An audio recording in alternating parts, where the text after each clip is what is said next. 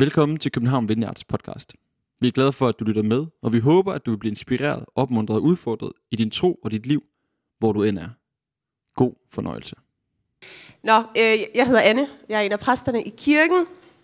Og i dag skal det handle om vores perspektiv, vores blik, og hvor forandrende det kan være, hvis vi lader Gud påvirke og forvandle vores blik. Gud, der er kærlig, der er sand, og der er nådig. Hvis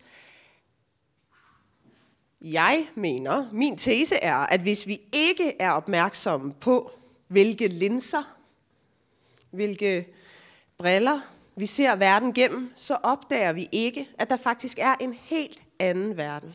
En mere håbefuld og en mere kærlig verden, som vi går glip af. Hvis ikke vi er opmærksomme på, hvad det er, der filtrerer foran vores øjne.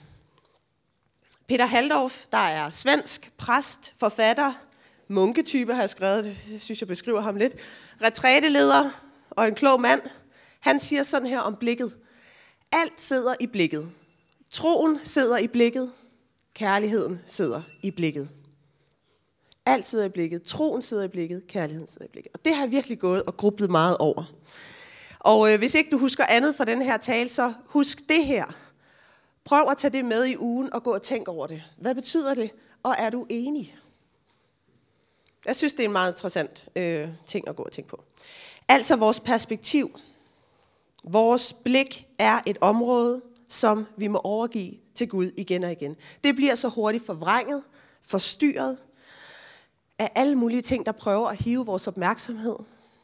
Folk, der hele tiden øh, samfundet, medier, øh, studie, arbejde, alle mulige ting, vil hele tiden have vores opmærksomhed, at det her er vigtigt, det her er afgørende. Det er sådan her, du skal se tingene. Og vi skal kigge på en tekst i dag, hvor nogle disciple har en kæmpe oplevelse, og deres perspektiv forvandles fuldstændig. Men de bliver samtidig heller ikke hængende i den her oplevelse, den her meget åndelige oplevelse, fordi hverdagen kalder. Så de forlader den her oplevelse, men de har fået et nyt blik på, hvem Jesus er, og hvordan det påvirker deres liv. Og vi skal fokusere på to ting i dag. Det ene er, at vores blik på livet forvandles i mødet med Gud. Og hverdagen, den går op og ned, men det behøver ikke påvirke vores blik. Fordi livet går jo op og ned. Ting er svære, ting er gode, nogle gange i en mix på samme tid. Og vi har brug for Guds blik på vores liv på livet omkring os. Vi har brug for Guds blik. Så vi kan opleve det svære, men være i det og have håb for det uanset. Vi kan opleve stærke, stærke ting i livet, store ting i livet, og samtidig vide, at det ikke er oplevelsen, vi bygger, eller jeg bygger min glæde på. Det er ikke omstændighederne, jeg bygger øh, mit liv på, min, mit blik på verden, men det er Guds ånd og Guds nærvær i mig, som er fundamentet for mit liv, fundamentet for mit blik på ting omkring mig. Og det var så hele pointen. Det var pointen for i dag. Øhm, så, så kan du tænke på noget andet, eller du kan prøve at se, hvordan vi lige udforsker det her lidt mere. Vi skal læse en tekst. Den er fra Lukas evangeliet 9, 28 til 36, og den kommer herop også. Omtrent otte dage efter, at Jesus havde sagt dette, og det var så noget, der så ikke lige er relevant i dag, kan man jo læse derhjemme. Han har i hvert fald sagt noget. Der skete det, at Jesus tog Peter, Johannes og Jakob med sig og gik op på bjerget for at bede. Mens han bad, ændrede hans ansigt udseende, og hans klæder blev blændende hvide. Og se, to mænd talte med ham. Det var Moses og Elias, der kom til syne i herlighed og talte om den udgang, han skulle opfylde i Jerusalem. Peter og de, som var sammen med ham, var blevet overvældet af søvn. Men da de vågnede op, så de hans herlighed og de to mænd, der stod sammen med ham. Da de skulle til at forlade ham, altså Elias og Moses skulle til at forlade Jesus, sagde Peter til Jesus, Mester, det er godt, at vi er her. Lad os bygge tre bytter, hytter. Lad os bygge tre hytter. En til dig, en til Moses og en til Elias. Men han vidste ikke, hvad det var, han sagde. Mens han sagde det, kom der en sky og overskyggede dem, og de blev forfærdet, da de kom ind i skyen, og der lød en røst fra skyen. Dette er min udvalgte søn, hør ham. Og da røsten lød, var kun Jesus at se. Disciplerne tav stille med det, og de fortalte dengang ingen om det, de havde set. øh, sådan umiddelbart rimelig meget lige at tage fat i ved den her historie. Der sker virkelig meget. Øhm, og jeg prøver bare lige at slå ned i nogle forskellige ting, øhm, som vi skal kigge på. Jesus han tager altså sine bedste venner med op på bjerget for at bede. Og når der er noget med bjerge i Bibelen, så spidser jeg altid lige lidt ører. Fordi det er som om, der sker noget særligt på bjerge i Bibelen. Det er der, man hæver sig op over verden, øh, hverdagens distraktioner, livets udfordringer. Man ser øh, livet og Gud mere uforstyrret. Og det gør de da virkelig også. For Jesus han forvandles for øjnene af dem. Han bliver skinnende hvid og lys. Der står i en af de andre oversættelser, eller en af de andre evangelier, der bliver skrevet som, at han, var, han blev så lys, og hans tøj var så lyst, at intet ville kunne blege det så lyst. Og det ved det var, synes jeg var en sjov beskrivelse. Det er bare for at sige, det var, var virkelig vidt. Øhm, men øhm, det, det forestiller det, ikke også? Øhm, og så er det så, at Jesus står der helt hvid og lys, og taler med to af de helt store kanoner i den jødiske tro og tradition. Moses, han repræsenterer loven. Han kom ned fra et bjerg med loven fra Gud til folket, efter at have et møde med Gud. Og Elias, han repræsenterer alle profeterne, som vi læser om i det gamle testamente. Alle dem, som gennem den jødiske historie har forudsagt Jesu komme, fortalt om, hvem Gud var, og hvordan han vil komme og redde sit folk og sin verden. Det er de her to kanoner, der står og taler med Jesus. Og der står, at Jesus han taler med Moses og Elias om sin kommende død opstandelse. Og det er jo stort. Altså de taler om netop kulminationen på hele historien. Det hele har peget op mod, at Jesus skulle komme. Han skulle befri sit folk. Og det står de og taler om. Loven, som Moses kom med, kom jo for at retfærdiggøre og frelse os, men vi kunne ikke leve op til det. Profeterne, det var Guds tale til os mennesker, der i rette satte folket, opmuntrede, gav håb om, at en dag skulle Messias frelseren komme, befri os fra lovens bånd. Og Messias, det er Jesus. Altså Jesus er opfyldelsen af loven og profeterne. Og det er så dem, der står og snakker. Det er rimelig stort. Og de står og snakker om, at Jesus lige om lidt skal ofre sig for alle mennesker. Jeg tror bare, Peter, Jakob og Johannes må have været dybt, dybt overvældet over det her. Det er hele deres historie. Det er hele deres religion. Det er folkets håb og løfter gennem generationer, der står der foran dem. Det er stort. Og Peter han går straks i gang med at for, øh, foreslå det her hyttebyggeri. Og jeg synes egentlig bare, det er godt. Han siger, Rabbi, det er godt, vi er her. Lad mig bygge nogle hytter. Og den her følelse kan man godt forstå. Jeg kan godt forstå den. Det er så overvældende, det han ser. Det er så godt. Det er så stort, og man vil egentlig bare gerne have, at den her oplevelse fortsætter. At den bliver ved. Det er sådan, bliv, bliv, bliv. Jeg bygger hytter. Vi behøver aldrig forlade det her sted. Og hvis ikke disciplene var blevet overbevist om, at Jesus var Messias, efter at han har stået og snakket med Elias og Moses, så kommer Guds ånd og sin sky, indhylder dem og siger, det her er min søn, hør ham. Og så var Moses og Elias væk, og de går ned fra bjerget. Det alligevel, det giver dig lige lidt stof til. Det er en på opleveren, kan man sige, når man går ned ad det bjerg. Hvor må det have været vildt og voldsomt. Og en ting, som jeg har tænkt over ved den her beretning, er, hvordan disciplene må have været helt forandret, da de gik derfra. Beretningen den hedder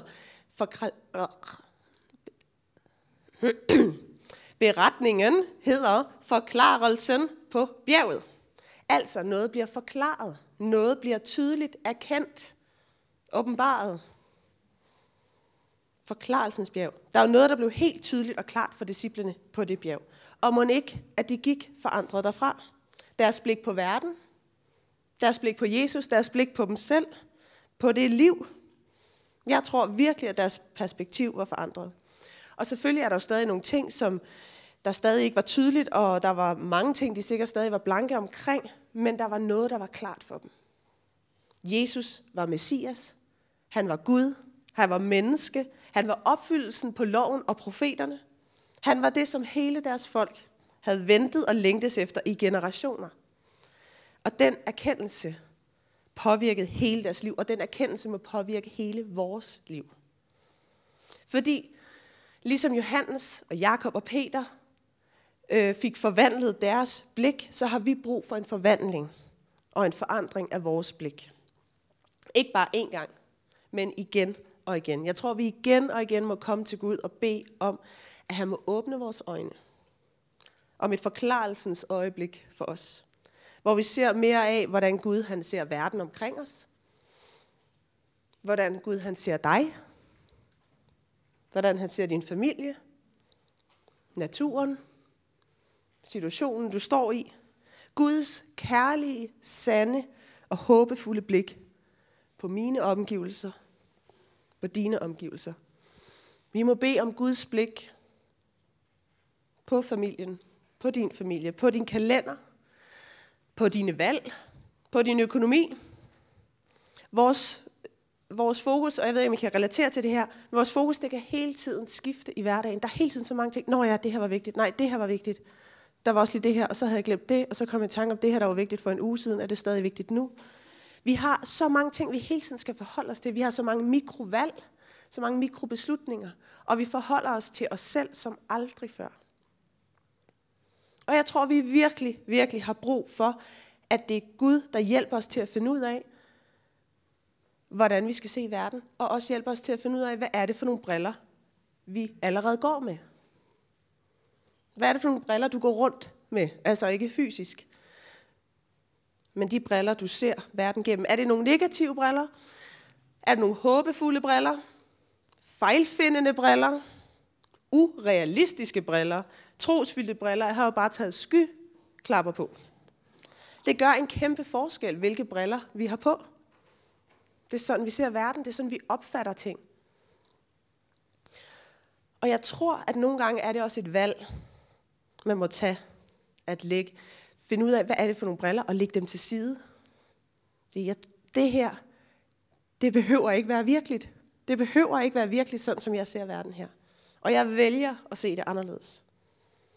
Søren Kierkegaard, han siger så smukt, at hvis mistroiskhed kan se noget mindre, end det er, så kan kærlighed se noget smukkere, end det er.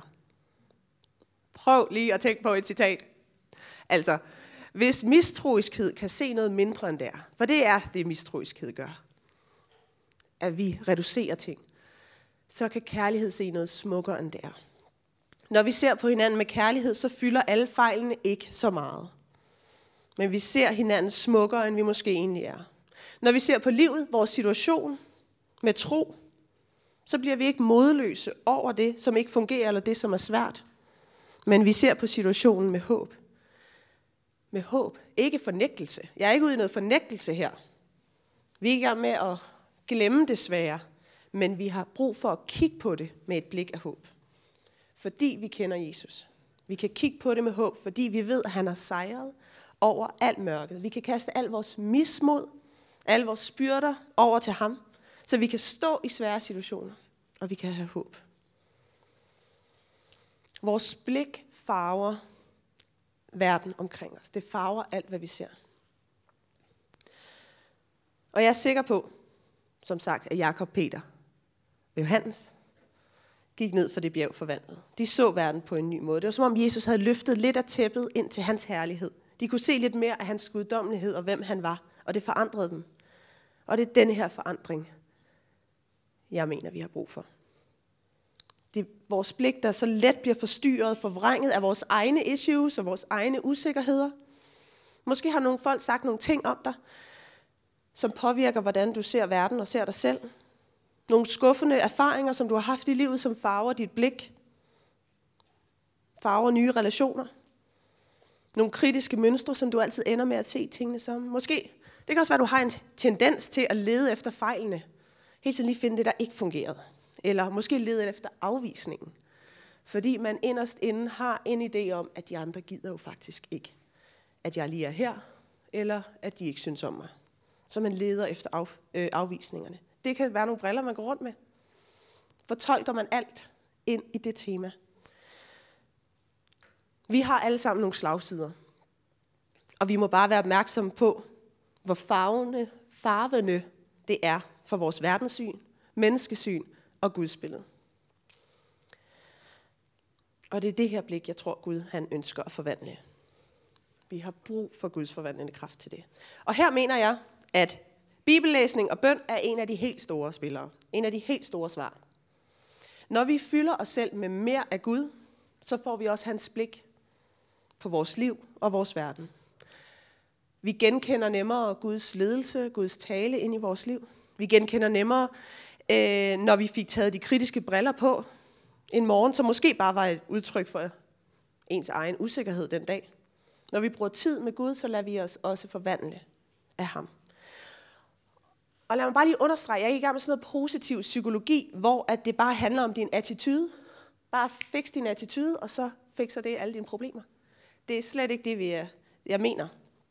Livet kan være svært, og der er udfordringer. Men Jesus kom for at give os nyt liv. Et nyt liv. Han siger, se, jeg gør alting nyt. Og som disciplen på forklarelsens bjerg, der havde et nyt perspektiv. Vi har brug for det. Dostoyevsky siger, altså jeg har jo taget alle de gode citater med i dag. Det er jo en treat. Prøv lige at tænke på, hvor, hvor godt det er. Jeg har så heller ikke flere gode.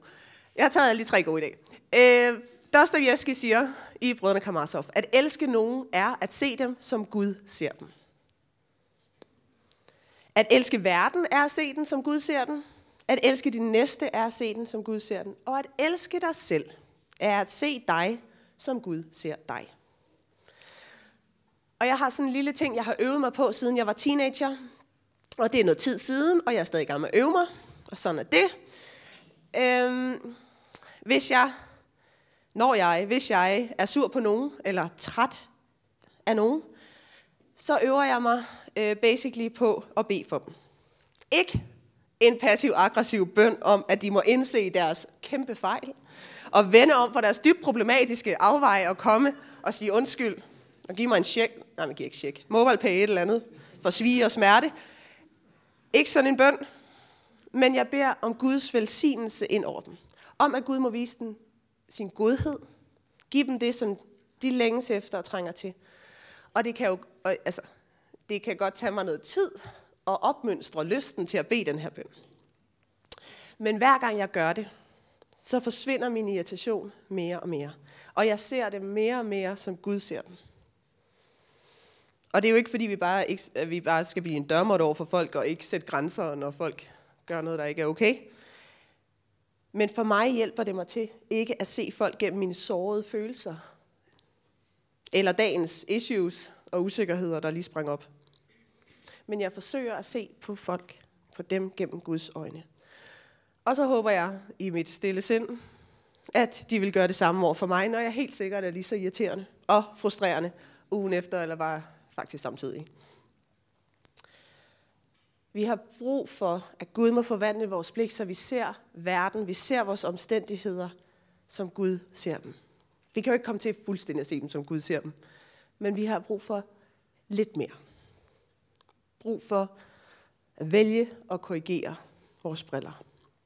Og bare lige en kort bemærkning, inden øh, øh kort bemærkning om den sidste pointe, at hverdagen går op og ned, men det behøver ikke påvirke vores blik. Fordi alle fire forfattere øh, til evangelierne, de har valgt at efterfølge denne her historie på Forklarelsens bjerg med en meget underlig historie. Og den skitserer jeg lige kort her. Nemlig dagen efter, at de kommer ned fra bjerget, så møder Jesus en masse mennesker, som diskuterer, og der er en dreng, der er besat af en ond ånd. Og disciplene, de har prøvet at bede og uddrive ånden, men det kunne de ikke. Jesus han kommer, uddriver ånden, øh, eller beder om, at øh, den må slippe drengen, og det gør den. Og disciplerne her, de er modløse over, at de ikke kunne gøre det selv. Jesus har sagt til dem, at de godt kan. Han har givet dem magt, og han har vist dem, at de kan. Men hvorfor kunne de ikke? Og det er en svær historie, og øh, jeg danser bare lidt let overfladisk over den, og hvis du har lyst til en snak om den, så kan du bare komme og tage fat i mig. Øhm, min pointe med at nævne den her er bare, at jeg synes, det er bemærkelsesværdigt, at alle fire evangelier nævner den i sammenhæng med forklarelsens bjerg. Og jeg tænker, om ikke det er for at vise os, at de store åbenbaringer og åndelige oplevelser i livet. Og livets barskhed og skuffelser godt kan eksistere side om side. At de to ting hører sammen. Oplevelsen på bjergtoppen og den svære udfordring i dalen. Og det ene annullerer ikke det andet. Vi beder for en, der bliver helbredt, og så beder vi for en, der ikke bliver helbredt. Og det første annullerer ikke Guds kraft, og det andet annullerer ikke den første helbredelse. You know. Sådan er det liv og den verden, vi lever i. Igen et emne, som jeg bare hurtigt stryger henover. Det kan vi også tage en snak om. Hvorfor er det, vi ikke ser helbredelser hele tiden? Vi kan have store oplevelser med Gud. Vi kan mærke hans nærvær, og så samtidig virkelig kæmpe med vores relation til vores familie.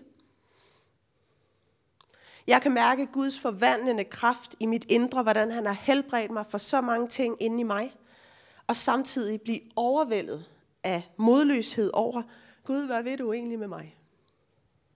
Det ene annullerer ikke det andet. Jeg kan gå fra en gudstjeneste fuld af Guds nærvær og tale ind i menneskers liv, gode snakke, dejlige bønder sammen, til et økonomimøde om, at kirken har økonomiske udfordringer. Det ene annullerer ikke det andet. Og ja, det er ikke fordi, at der er en regel, det vil jeg bare lige sige. Der er ikke en regel om, at når noget godt sker, så kommer der også en dal lige bagefter. Sådan tror jeg på ingen måde der. Men jeg tror, at evangelisterne her, der har skrevet, prøver at forklare, at livet med Jesus er begge ting. Vi går igennem det hele, og derfor har vi virkelig, virkelig brug for Guds blik på livet. Så vi kan opleve det svære, være i det og have håb for det, uanset. Så vi kan opleve stærke oplevelser. Store oplevelser med Gud, der er livsforvandlende, der ændrer vores perspektiv fuldstændig. Og samtidig vide, at det ikke er oplevelsen, jeg bygger min glæde på. Det er ikke omstændighederne, men det er Guds ånd, Guds nærvær i mig, som jeg bygger mit liv og mit blik på. Og vi skal bede sammen lige om lidt. Men spørgsmålet kan jo melde sig om, hvordan får vi mere af Guds blik for vores omgivelser og vores omstændigheder. Og jeg tror, at vi skal lade os inspirere af disciplene på bjerget og holde os tæt til ham. Vi ved ikke altid helt, hvad vi lige skal, øh, hvad alt betyder omkring os. Hvad det hele lige betyder for os. Og ligesom Peter, så misforstår vi også tit situationen, når vi bygger hytter, når det ikke var det, der var tiltænkt. Og det er fint. Vi forstår ikke det hele, men vi bliver hængende. Vi forstår ikke alt, hvad der står i Bibelen, og vi misforstår det helt sikkert også mange gange. Men vi bliver hængende, for vi ved, at det her, det er godt for os. Det her, det er godt. Det er sundt. Og vi ved, at vi bliver forvandlet af at være nær ved Jesus. Ikke sådan, at du ikke møder svære ting samtidig. Men det svære annullerer ikke det gode, forvandlende og sunde for dit blik på livet. Så en opfordring herfra til at prøve det af. Hvorfor ikke prøve det af? Hvorfor ikke sige til dig selv, at nu vil du prøve den her november. Vi er stadig i starten af november, så man kan stadig godt lave sådan nogle november-ting for sig. Det er sådan, min hjerne fungerer. Hvorfor ikke sige, den her november, der vil jeg jævnligt, rutinemæssigt, læse i Bibelen og bede en bøn. Måske dagligt. Sæt kryds, hvis du er sådan en. Se, om ikke du kan mærke en ændring i dit blik. Det kan jeg. Det kan jeg helt tydeligt. Ikke fordi alt bliver let omkring en, men vores blik, vores perspektiv ændres. Og det er vigtigt. Og det er vigtigt at tage et valg også. At vi hver især tager et valg om at sige, Gud, vil du ikke hjælpe mig til få dit blik? Hjælp mig til at tage de her briller af, som man måske har haft på alt for længe, og man slet ikke vidste, at der var en anden verden uden for de her briller. Livet kunne opfattes anderledes. Og jeg tror bare virkelig, at det her er noget, vi har brug for Guds hjælp til. Gud må forvandle vores blik. Tak fordi du lyttede med. Vi håber, du går herfra med fred i hjertet og mod på mere. Du kan finde mere fra København Vineyard på Facebook, Instagram og vores hjemmeside. Du skal vide, at du altid er velkommen i vores kirke på Nyvej 7. God dag.